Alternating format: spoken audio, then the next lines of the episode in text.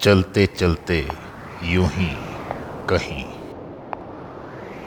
Paranormal विषयों पर काम करने वालों के अनुसार, जिन स्थानों पर हादसे या अतृप्त इच्छाओं को लेकर किसी की मृत्यु होती है, वहाँ पर अक्सर दुर्घटनाएँ और अनहोनी चीज़ें होती रहती हैं, और वो स्थान हॉन्टेड यानी प्रेत बाधित माना जाने लगता है। दुनिया में कई ऐसे स्थान हैं जिनके बारे में घोषित तौर पर यह कहा जाता है कि ये प्रेत बाधित स्थान हैं। लेकिन अभी भी कई स्थान ऐसे हैं जिनके बारे में लोगों को नहीं पता है। लेकिन यहाँ लोगों के साथ अजब सी घटनाएँ हो जाती हैं।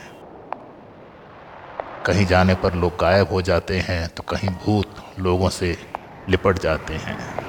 आइए चलते चलते कुछ प्रेत बाधित स्थानों के सफ़र पर चलते हैं।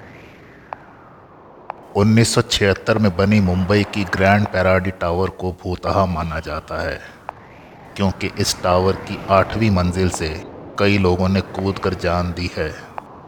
इसमें हैरानी की बात तो यह है कि 2004 में एक दंपत्ति ने इस टावर से कूद कर जान दे दी।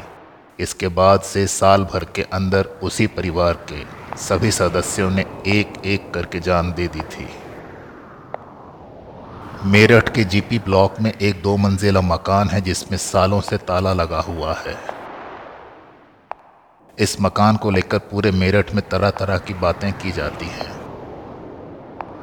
कई लोग बताते हैं कि इस मकान में रात के समय अक्सर चार लोग शराब पीते हुए दिखते हैं।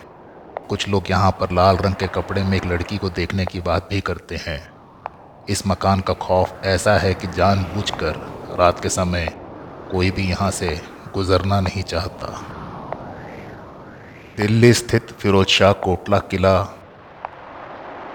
प्रेत बाधित माना जाता है। गुरुवार के दिन लोग यहाँ दूध चढ़ाने और अगरबत्ती जलाते हैं।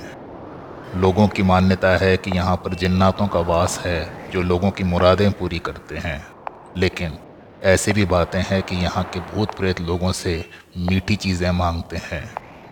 औरतों को यहाँ से दूर रहने की बात भी कही जाती है। क्योंकि जिन्नात उनके पीछे पड़ जाते हैं। मुंबई के ताज पैलेस होटल के बारे में भी कहा जाता है कि ये प्रेत बाधित है। इसके प्रेत बाधित होने की कहानी बड़ी ही अजीब है। कहते हैं कि जिस इंजीनियर ने इस होटल को बनवाया था, उसने होटल के अंदर ही आत्महत्या कर ली थी, क्योंकि होटल को वो जिस तरह बनवाना चाहता था, अंत में उसके स्वरूप में कुछ बदलाव कर दिया गया था। होटल में आने वाले कई लोगों ने इस बात को महसूस किया है कि यहाँ गलियारा कुछ ऐसा दिखता है जो प्रेत बाधित होने का एहसास दिलाता है। दिल्ली कैंट के बारे में कहा जाता है कि यहाँ एक भूतनी भटकती है जो रात में यहाँ से गुजरने वाले मोटरसाइकिल और कार सवारों से लिफ्ट मांगती है। लिफ्ट मांगने पर व्यक्ति नहीं रुकता है तो भूतनी को गुस्सा आ जाता है और वो गाड़ी की रफ्तार के साथ भागते हुए उस व्यक्ति का पीछा करती है और उसे गिरा देती है। ये भूतनी कौन है? और ये आने वाले से क्यों लिफ्ट मांगती है? इस बात का पता नहीं चल पाया है। दिल्ली के महरौली इलाके में एक मस्जिद है, जिसे जमाली कमाली मस्जिद के नाम से जाना जाता है। इस मस्जिद में दो सूफी संत जमाली कमाली को दफनाया गया था। ऐसी मान्यता है कि इस मस्जिद में रात के समय कुछ जिन आते हैं। कई लोगों का कहना है कि जिन यहाँ मौजूद लोगों के गालों पर थप्पड़ मारते हैं, कई लोगों को यहाँ विचित्र अनुभव भी हुए हैं। राजस्थान के कोटा में स्थित ब्रिजराज भवन का भूत तो सबसे अनोखा है।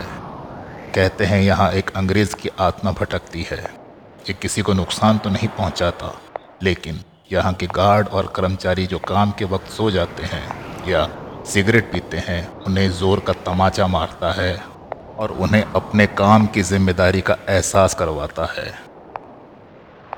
पश्चिम बंगाल का एक दलदल है और इसका नाम है अलेया भूतिया रोशनी। Aleya ghost lights. इसे मार्शल घोस्ट लाइट्स भी कहते हैं और माना जाता है कि अगर इसका पीछा करते चले गए तो इस दलदल में डूब जाओगे। इस रोशनी ने कई मछुआरों को भटकाया है और कहा जाता है कि कई मछुआरे जो इस रोशनी के पीछे पीछे चले गए वे कभी वापस नहीं आए। दार्जिलिंग का डाओ हिल जहाँ के आसपास के लोग कहते हैं कि उन्होंने कई बार इस जंगल में एक सिरकटे लड़के को घूमते हुए देखा है।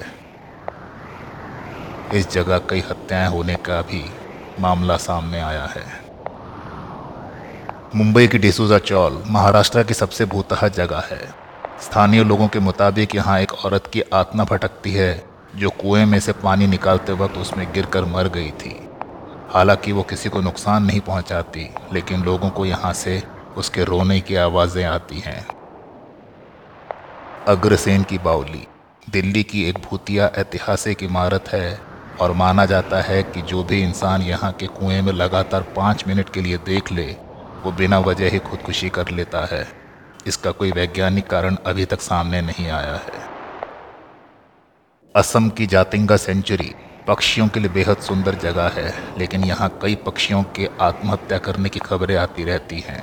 खासकर ऐसी सितंबर और अक्टूबर के महीने में शाम छः से नौ बजे के बीच में ज़्यादा होता है। इसका वास्तविक कारण अभी तक पता नहीं चल पाया है। राजस्थान का सबसे भूतिया गाँव है कुदरा गाँव।